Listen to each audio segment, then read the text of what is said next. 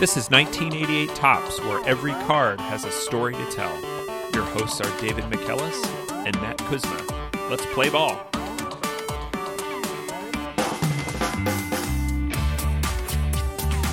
Welcome back to 1988 Topps. David, what's our card for this week? Our card this week is Jim Gantner, card number 337, second baseman, Milwaukee Brewers. Okay, good to talk about the Brewers again. Looking forward to this. But first, we do have some follow up from last week's episode about Bob Stanley. We got some expected results when posting about Bob Stanley on the internet, including, I think, one person who just said, I hate Bob Stanley. Oh, no. Which is really what we expected, but we're trying to fight back against with some nice stories about Bob as a human being. That said, perhaps this person who posted this hatred of Bob Stanley lost some personal property to Bob's violent outburst in the bullpen. Yeah, Bob Stanley, of course, known for a subpar performance, let's say, in the 1986 World Series Game 6, but David, known even more infamously as a murderer of beach balls. When fans in the stands would be passing a beach ball around and it would show up in the bullpen, Bob would take a rake and just brutally murder these beach balls. you see it like it's like it's a sledgehammer over his head and then bring it down and smash destroy the beach ball. And we'll put a link in the show notes of an interview that Bob did with WMUR in Boston about this issue. And the local reporter, I think, did some very good journalism, asking some good follow up questions about why Bob did this. Bob's reasoning was that the balls would get onto the field and we couldn't have that happen. And so I needed to take care of them. Bob also said that a, a nice old lady wrote to him to ask why he didn't just save the beach balls and give them to children to play with at the beach. A perfectly reasonable idea, but Bob's response, he said, was that he couldn't do that because the beach balls had things written on them that weren't very nice, which sounds like a pretty bad excuse to me, David. I can't imagine all of them had obscenities written on them. Like who does that? Who's writing who's writing swear words on the beach ball before they bop it around the the bleachers? Matt, this also raised a, a traumatic memory for me. I think that you and I were at Chicago's famed Globe Pub watching Liverpool play Sunderland in October 2009. And this game is infamous for the beach ball goal, where a beach ball was on the field. Darren Bent shoots the ball, the actual soccer ball. It hits the beach ball and goes flying in a different direction past the Liverpool goalkeeper. Liverpool players are confused. David is apoplectic. And this is still in my memory. So maybe Bob was saving one of his outfielders from a bouncing ball hitting a beach ball or some kind of injury that could have occurred if they ran into this beach ball. I, you know, I think still Bob Stanley. This is a heroic beatdown of a beach ball. Yeah, I'm going to agree. I really hate beach balls. I hate beach balls at sporting events, but I hate them even more at music festivals. So, as a tall person, what ends up happening is that the beach ball will come my way and some short person is going to jump up to try to hit the ball and they end up punching me in the face. I love music festivals, David, in general. I'm a big fan, but I don't like getting punched in the face, which actually is a good segue to our next topic, which has to do with music festivals and hopefully not getting punched in the face. And that is that is the Bluest Tape podcast giving us a shout out, a podcast about widespread panic. Yes, at Harvey Couch from the Bluest Tape podcast tweeted a picture of a pack of 1988 Topps baseball cards, and he said, I'm going to open these live, and whatever the first card I see is going to be the card that I suggest for an episode. I said, fantastic idea. Let's hope it's a good one. He did get a couple cards in that pack that we had already done, including Matt Nokes. And the first card that he picked was Jim Gantner. I've not listened to Widespread Panic, so I wasn't really sure what to expect from this podcast. I went in and watched their live stream video. They said very nice things about the podcast, so thank you very much for the shout out, Harvey. And I also asked whether there's a connection between widespread panic and 1988 Topps. Harvey kindly made us the connection. Matt, do you want to describe this card? He made this connection, meaning literally created a, a 1988 Topps card. This is great to have multiple listeners of the show making their own custom card art. I would love to see an NFT of, of this here. And what we've got here is Charles Hatfield playing for Team Panic. And this is, I believe, in the style of the Royals color scheme. So the blue writing, the blue field uh, along where the, the player's name is, and the images of Charles Hatfield mixing up some concoctions here. I did not know anything about Charles Hatfield. Matt, did you know this name?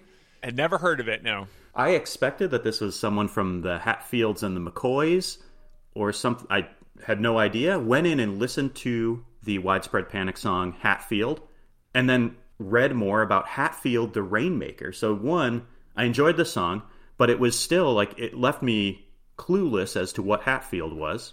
Charles Hatfield studied pluviculture hmm. or rainmaking in the early 1900s, and he claimed that he could make it rain, not like at the club, but actual create rain. Actual rain. And to his credit, he did say it would be absurd for him to claim that he could make rain, but he could bring in the clouds. Mm. so, you know, he's he had some modesty. Hatfield went to the San Diego City Council, and they're in the middle of this drought in the 1910s, and tells them that he could make the rain happen. He told them he could fill up this reservoir. The city council agreed to pay him when the reservoir was filled. And they said, well, chances are it's not going to get filled, so we won't have to pay him. And if it does, then we've got a full reservoir.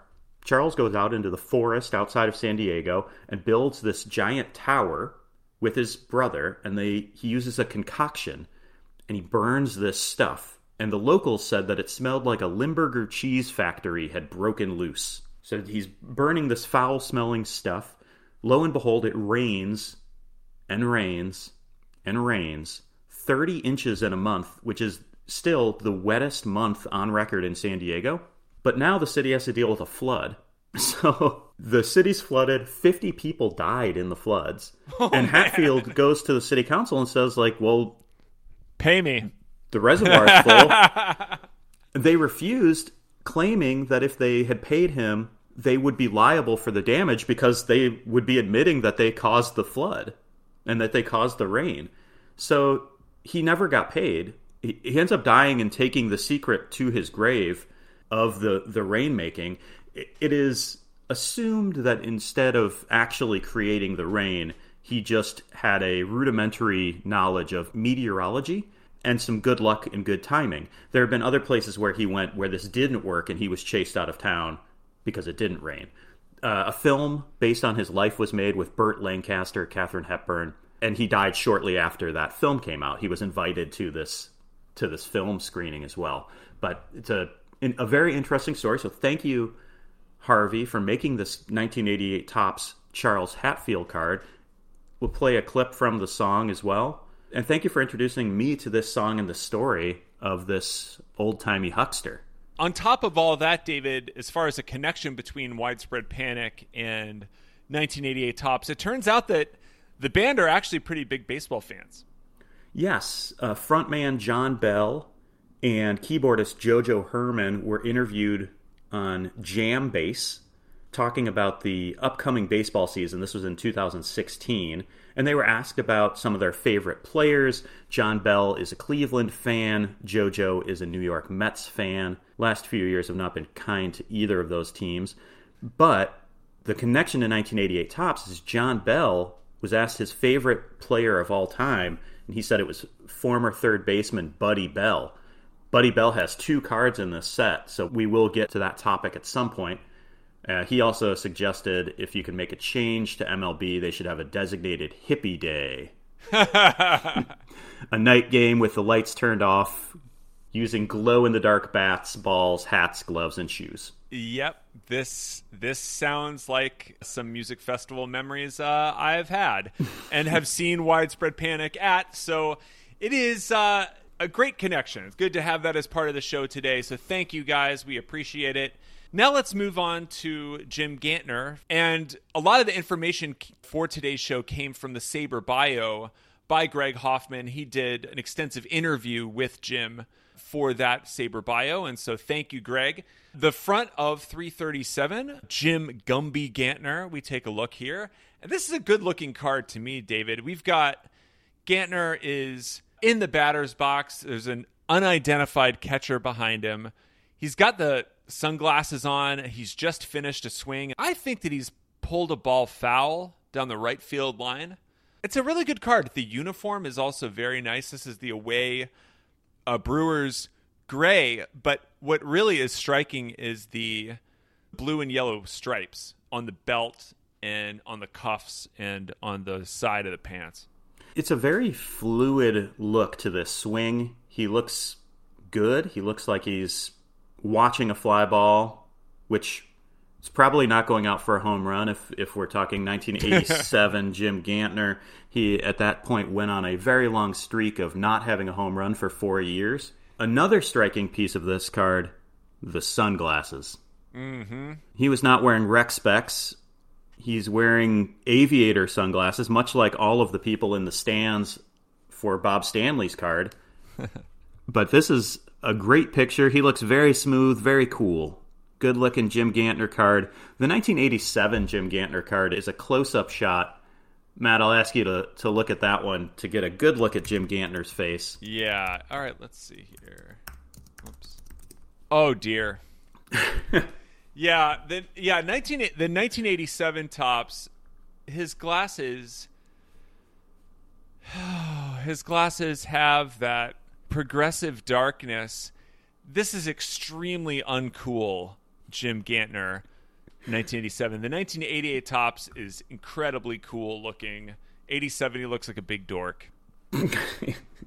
Andy has a mustache, which I think was a requirement to play for these Brewers teams. You got to have a mustache. The big glasses. Yeah. 88 Topps, much cooler than the 87. The 87 one though, he does fit in with that wood paneling. He looks like he'd be hanging out in the basement. Yeah, this is it reminds me very much of the Chris Bosio card. I think has a similar look from that Brewers team. That was a card that I think that I pulled 20 to 30 duplicates of Chris Bosio during my wax pack days. I think when we started this podcast, you said that you had a vendetta against Chris Bosio. how many yes. cards you had pulled, which is why we have not Correct. done the Chris Bosio card because you have complicated saving feelings to work through. saving him for last. My bad feelings aside, let's flip to the back of 337.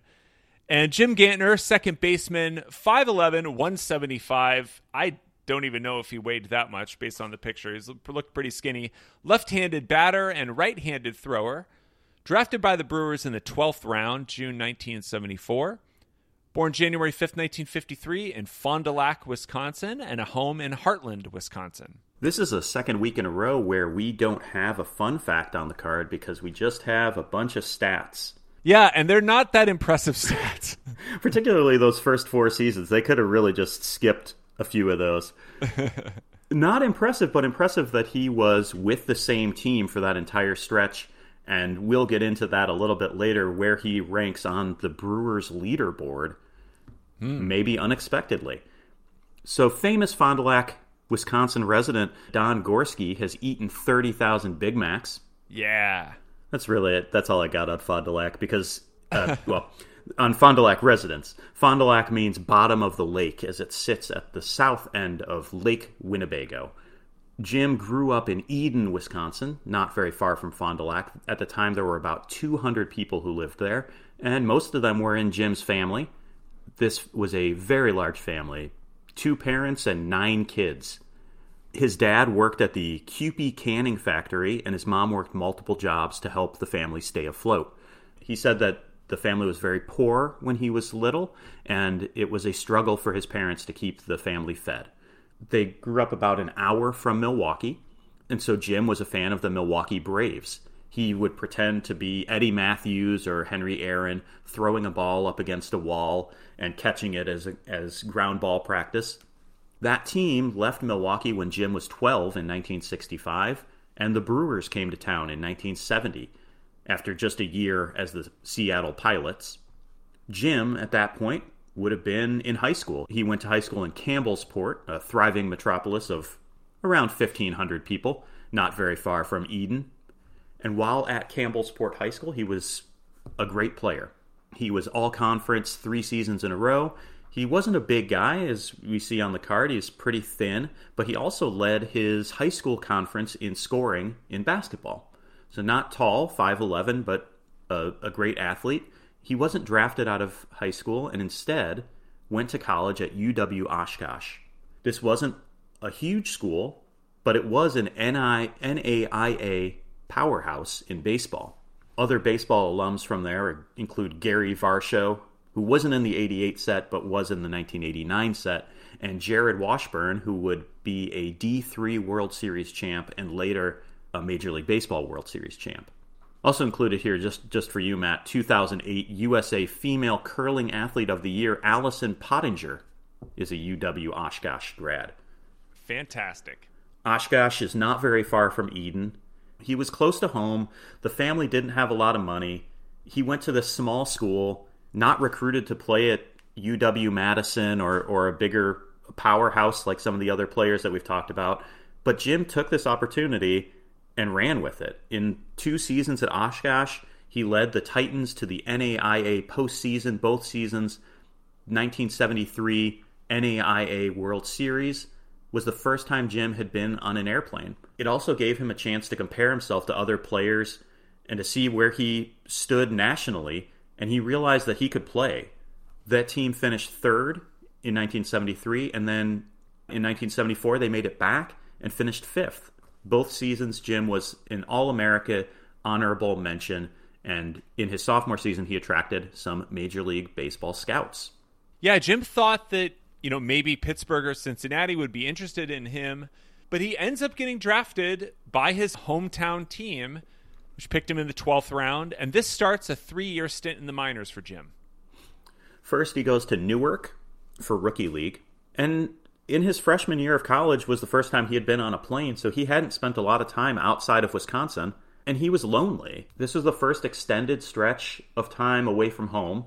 He said he didn't have money to buy a car, so he bought a bike with a big banana seat, and he rode it around town, rode it to games, and he really had some personal difficulties in dealing with that transition into playing professionally and into being on the road and, and being away from his family he was also playing shortstop.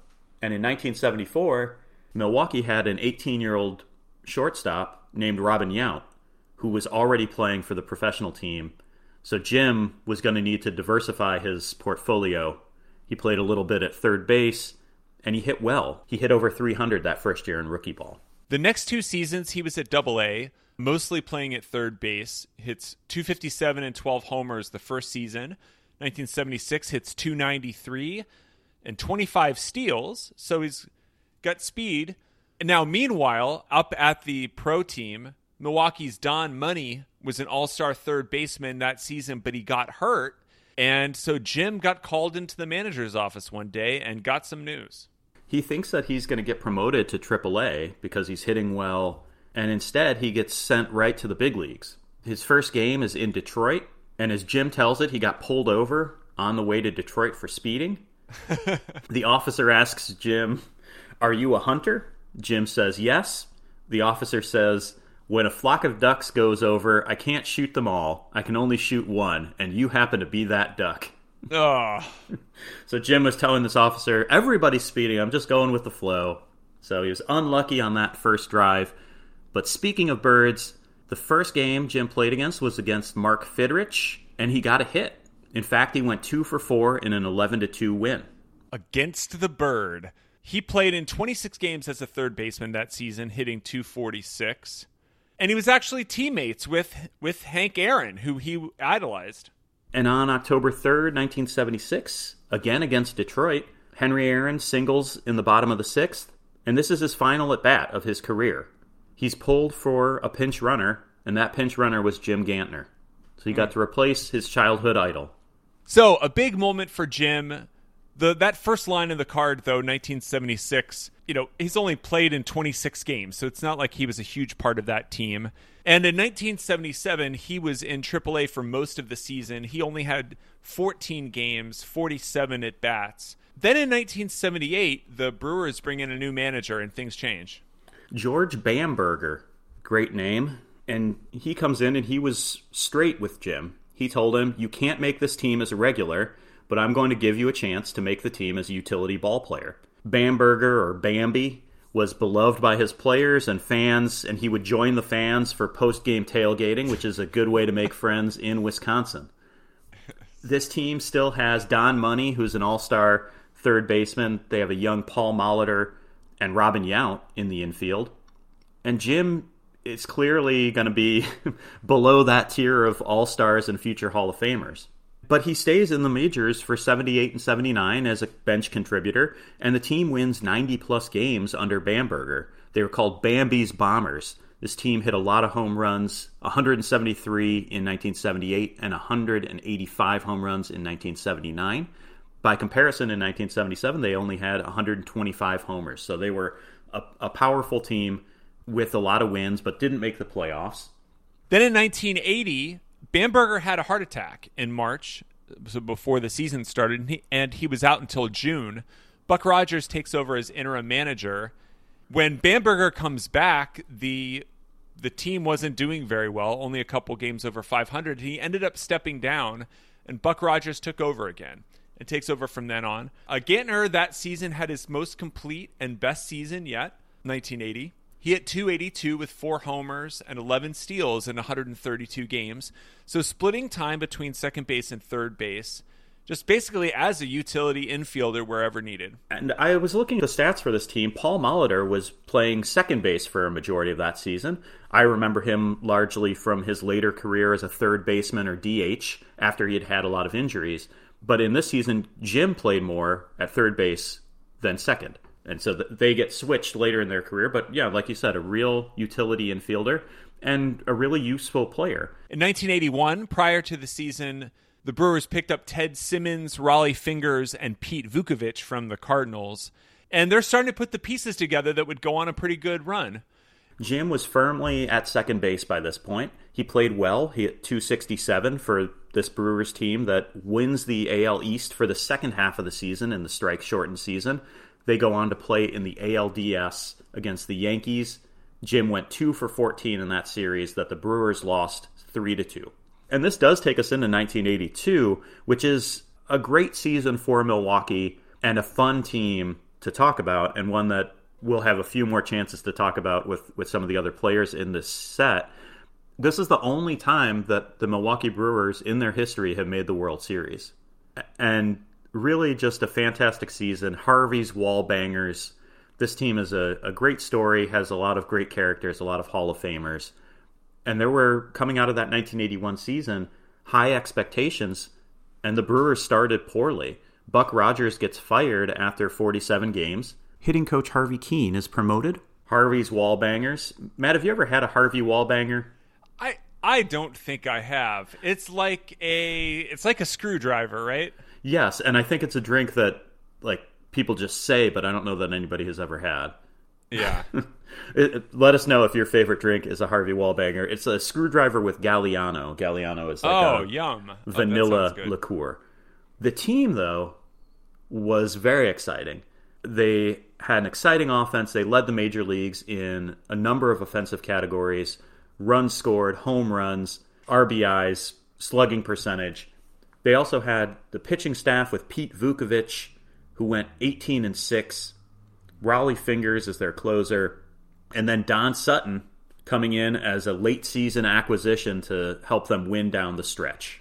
Yeah, Don Sutton comes in just in time. It goes down to the last weekend of the regular season for them to clinch the playoffs. And in Baltimore, they lost the first three games of the series but the final game was Don Sutton pitching a gem against the Orioles' Jim Palmer to win the AL East and go into the playoffs. And Gantner that season played very solid defense and he hit 295. That was his best season so far. Looking at this team, the players ranked by wins above replacement, Gantner is eighth, which doesn't sound that impressive, but he's behind Robin Yount, Paul Molitor, Ted Simmons, All Stars in Cecil Cooper, Gorman Thomas, Ben Oglivie, guys who led the league in home runs, and Cy Young winner Pete Vukovich. This is a stacked team, and Gantner is a key contributor to that team and to a great infield that would be together for a very long time. So in those playoffs in 1982, Gantner only hit 188 in the ALCS, but he was an important figure. The Brewers had gone down two games to none against the Angels, and Jim had two RBIs in a game four win. And then in game five, he scores what would end up being the game winning run on a single by Cecil Cooper. And that takes the Brewers into the World Series against the St. Louis Cardinals, which means we have ourselves the Suds series, David. The homes of Anheuser-Busch Brewing and Miller Brewing competing for the World Series title. This is the first World Series in Brewer team history, and only thus far. Sorry, Milwaukee fans and the first in Milwaukee since the Braves were there in 1958. And the series went to seven games. Jim had an eventful series, playing a big role in the three games that Milwaukee won. Yeah, game one went two for four with a triple, two runs, and two RBIs in a 10 to nothing win. Game four, he had an RBI double and scored a run in a 7 to 5 win. And game five, another RBI in a 6 to 4 win. He also scored a run in game seven to put Milwaukee ahead, but St. Louis comes back to win six to three and take the series. But Jim for the series hit 333, four doubles, four RBIs, and five runs scored in a losing effort. And I would wonder, David, with it being Milwaukee's first World Series, but losing in it, how would the city take the loss? Of course, they had a party anyways. they had a parade that was befitting a World Series champ. Jim said, after we lost, we came home. We had to wake up and have that parade. It was cold. Nobody really wanted to go. They thought nobody was going to show up for a loser parade. We got in the cars and saw the streets were packed. And I said, just think what would have happened if we had won. yeah, it's a pretty impressive display from the city of Milwaukee. They do enjoy their beer and enjoy a party. So 1983, this would end up being Jim's best season in the major leagues. He played 161 games, hitting 282 and a power surge, 11 home runs. Amazing. This is his only season with a slugging percentage over 400. yeah, slugging slugging 401. He was a decent hitter throughout his career as we've been saying, averages in the 280s, 270s but he just never walked enough, didn't hit for any power, and he always played solid defense. And that earned him inexplicably the nickname Gumby.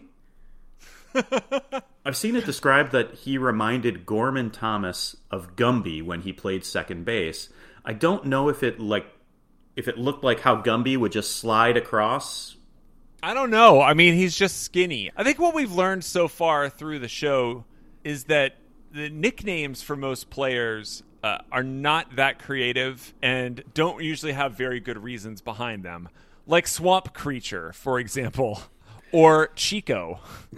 yes, I, I, like this nickname. Gumby's a good nickname. Maybe, yeah, he, he could look like Gumby. Does he have like a weird, an oddly square shaped head? I couldn't tell from the picture. no. I couldn't find any videos of him fielding. So if anybody's got yeah. some bootleg Jim Gantner we'll, please send it to us at 1988topspodcast at gmail.com. Jim Gantner, decidedly not green. Looks very norm.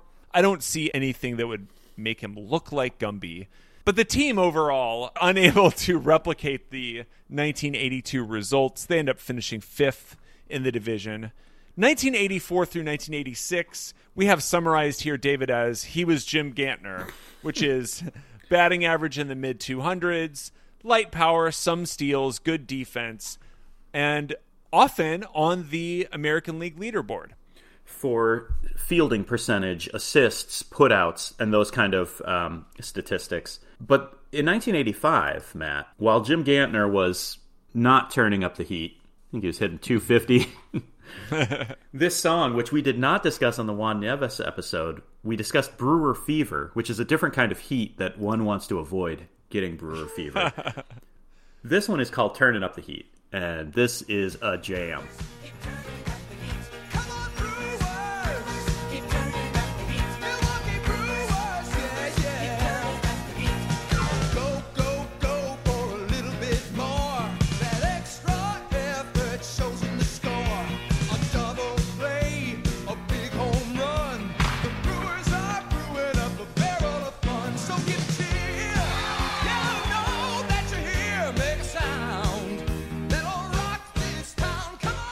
Yeah, this is a very musical episode, David. I'm I'm very glad that we've got a, a different Brewers song to play because Brewers Fever really didn't do it for me, but turning up the heat is is a real banger. And this was written by Wauwatosa music composer and jingle writer Terry Sweet. And there is a Wisconsin Public Radio interview with Terry about this. Terry does not give the best answers to questions. He was very excited about the Brewers. He uses some of the same words that they used in Brewers Fever, like clapping your hands and stomping your feet, but he claims that there is no connection between the two songs and it's funny he says he remembers watching the playoff games when the Brewers had their long winning streak, blah blah blah. But that was like three. It took him three years to come up with this amazing song. I love it. The Brewers are brewing up a barrel of fun. Brewers, Brewers, keep turning up the heat. All for it. Now in 1987, the last line that's on this card. Only 81 games played in this season, David, and a 272 average. Jim had a hamstring injury that kept him out of most of the season. He was around for the first half of the season. I think played until July, so he was around for some of the better portions of this great Brewers year. This Brewers team was called Team Streak, which is good, but something maybe you don't want to do on a field unless it is a 13 game winning streak that includes a Juan Nieves no hitter. Also, Paul Molitor had a 39 game hitting streak in 1987 as well. An exciting team that won 91 games and finished third in the AL East. Gantner had consistent numbers, 272 average, but then he had a power outage. As we talked about in 1983, he had 11 home runs. At this point in his career, he had 44. Not huge power numbers, but okay for an 80s second baseman. Then he went 1,700 at bats, spanning 544 games. At the time, the longest homerless streak in the major leagues. he didn't hit another home run until 1991. He went clear out of the oh, decade. Oh my goodness. That is incredible. Yeah, he would hit home runs in batting practice, but he just couldn't explain why it didn't happen. And maybe it was just a fluke, but yeah, unfortunate. He said it was uh, actually more unlikely for him to not hit one than to actually just luck into into hitting one. The- He's he was surprised that he didn't. Well, instead of having power in his bat, he really focused on his speed. And after coming back after that hamstring injury, man, something really happened because he stole 20 bases in 1988. He stole 20 again in 1989. And in 1990, he had five triples and stole 18 bases in 88 games. These would all be career highs for him on this card. He never stole more than 13 bases, but now he's in his mid to late 30s and is a base stealing machine. In 1991, Milwaukee brings in Willie Randolph to play second base, and Jim, maybe he's Gumby because he's flexible. He's moved over to third base, and he's still the same old player. Above average defensively, now at a new position, and he hits 280 as a 38 year old third baseman. That's pretty impressive. 1992 is Jim's last season. His average had dropped to 246, and that was his lowest that had been since 1978. And David, there was an, a notable game in June 1992. Jim Gantner was on the DL with a hand injury. Robin Yount and Paul Molitor were also given the day off.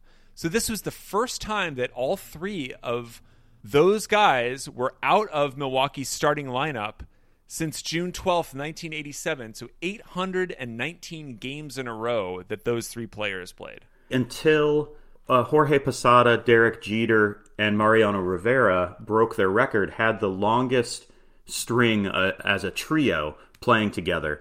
I think Yount started in 74, Gantner started in 76, and Molitor started in 78. So they were all that core of the team and that core of the infield were all together for a really long time, and Jim was an important part of that. You said that this is his last season, but he didn't retire. And I couldn't find exactly when he retired, but I found an article that said in 1993, Gantner is all but retired. He goes into spring training and he says he wants to try to play, but if he can't, he'll be with the team as a coach. And they said he could be used in an emergency if his shoulder was healed, but they didn't say quite that he's retired. But the writing is on the wall. Finally, in 1994, he failed to come back from that rotator cuff injury, and after 17 seasons as number 17, all for Milwaukee, Jim calls it a career. Yeah, so closing the book on Jim Gantner's career after retiring in 1994, 17 seasons, hit 274, almost 1,700 hits, 47 home runs, 568 RBIs, 726 runs, and 137 steals. Had a career fielding percentage of 985, and played in 1,801 games. I was going to compare this to widespread panic shows, but widespread panic has played over 3,000 shows. Oh man! So I was going to like say, you know, Jim Gantner is more prolific, but nope. Widespread panic, they don't stop. I think that they've had a longer stretch than Jim had. it's a little bit easier to play guitar into your 40s and 50s, 60s, or 70s if you want than it is to play Major League Baseball.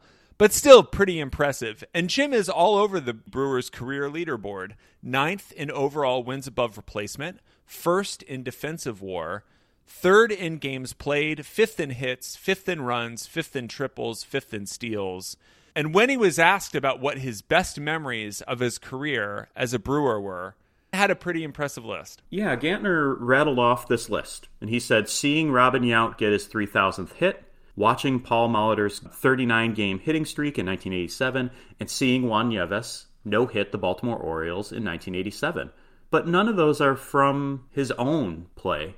And he was asked about his biggest memory of himself, and he said, I don't have any. Yeah. He's just the ultimate team guy. Being part of that infield, you know, playing with Hall of Famers, multiple All Stars, Cy Young winners, and Jim Gantner is just the regular guy mixed in with them, but an important part of that team. So, what about in retirement? What's he up to now? He went into coaching in the Brewers system for a while. He was the part owner of Hale Park Automotive Services. and involved in that was a promotion. A fan could win an oil change from Jim Gantner. what?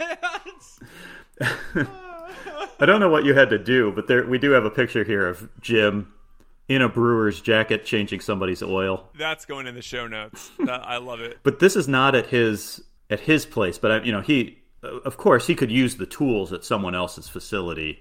He's the man of the people.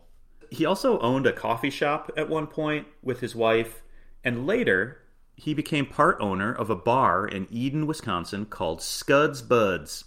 Yes. Jim and his wife bought the Eden Hotel in 2008. This hotel was originally built in 1870. The, the hotel and bar were then run by Italian immigrants Skinny and Marie Scadella in 1928, later taken over by Bob Scadella, and hence the name Scud. Scud's Buds. Bob sold Scud's Buds when he became ill in 2008. Jim and his wife and a couple friends bought it, renovated, and still run the place. The bar has a fish fry, darts league, and of course the Brewers are on the TV. Jim said that he would always he always knew that he would come back to Eden, and everyone there treats him like he never left. He still does some training with the team, helps out on the coaching staff, and works behind the bar at Scuds. I love that. I love that so much. Yeah, so if you ever find yourself in the Fond du Lac, Wisconsin, Eden area, go to Scuds and get some fried bluegill. I might be going there tomorrow. that sounds great. So, David, again, Jim Gantner was not a player that I was very familiar with. Didn't really follow the Brewers much, and he was not a big name from that team. But what do you think now, having looked into him further? When the Bluest Tape podcast, op- when the guys opened their pack of cards, they both went, "Oh, Jim Gantner," like he was like an old buddy, and I had that same memory looking at the card, but I also knew, like you, not very much about what he did in his career. I probably would have guessed he was an infielder, but also looking at his stats, there's not much remarkable. And especially on that team that in 1987 with Robin Yount, Paul Molitor had an amazing season, but Jim Gantner was the hard-nosed competitor and I found some some good quotes about Jim, both from reporters and from his teammates. To a man, the Brewers admire Gantner. He motivated more talented teammates with his zest for the game. He was a gamer, and fans loved him. Robin Yount loved him. What's not to love about a guy who never leaves Wisconsin? Born and raised in Eden, plays 17 seasons with the Milwaukee Brewers, goes right into running a bar that has a fish fry. Like, what's more Wisconsin than that? And a real lunch pail guy. Yount said, with desire, determination, courage, and a big heart, he was able to turn his average major league ability into an above average major league career, which is an, a very backhanded compliment that was done on Jim Gantner night. We're celebrating this guy who had an above average major league career. Not a fan, not a spectacular major league career, but he compiled such stats and ended up on those leaderboards and was a key cog in that 1982 team. Jim said his dream was just to play in the major leagues. He had no idea he'd spend his whole career in Milwaukee, and it's a blessing. He's in the high, his high school, college, and Wisconsin Sports Hall of Fame and the Brewers Hall of Fame. He is the last Brewer to wear number 17, so it's kind of unofficially retired, but maybe they can make that official. Jim Gantner was just a guy who took opportunities, and he showed up. And he didn't turn around and go back home when he felt homesick in Newark. And he didn't back down from a challenge when there were future Hall of Famers ahead of him in the infield in Milwaukee. Instead, he just kept showing up and ends up on the Milwaukee Brewers leaderboard. An impressive career in its own right, and a great card and a great story. So thanks, David. And thanks again to Harvey and the Bluest Tape podcast. We are going to play you out with the song Hatfield by Widespread Panic. And in the meantime, we would love to hear from you. You can find us on Facebook at facebook.com slash 1988 Topps Podcast. And if you'd like to join me for a fish fry, cheese curds, and suds and scuds buds, just reach out on Twitter. We're at Topps1988. Thanks a lot, and we'll see you next week.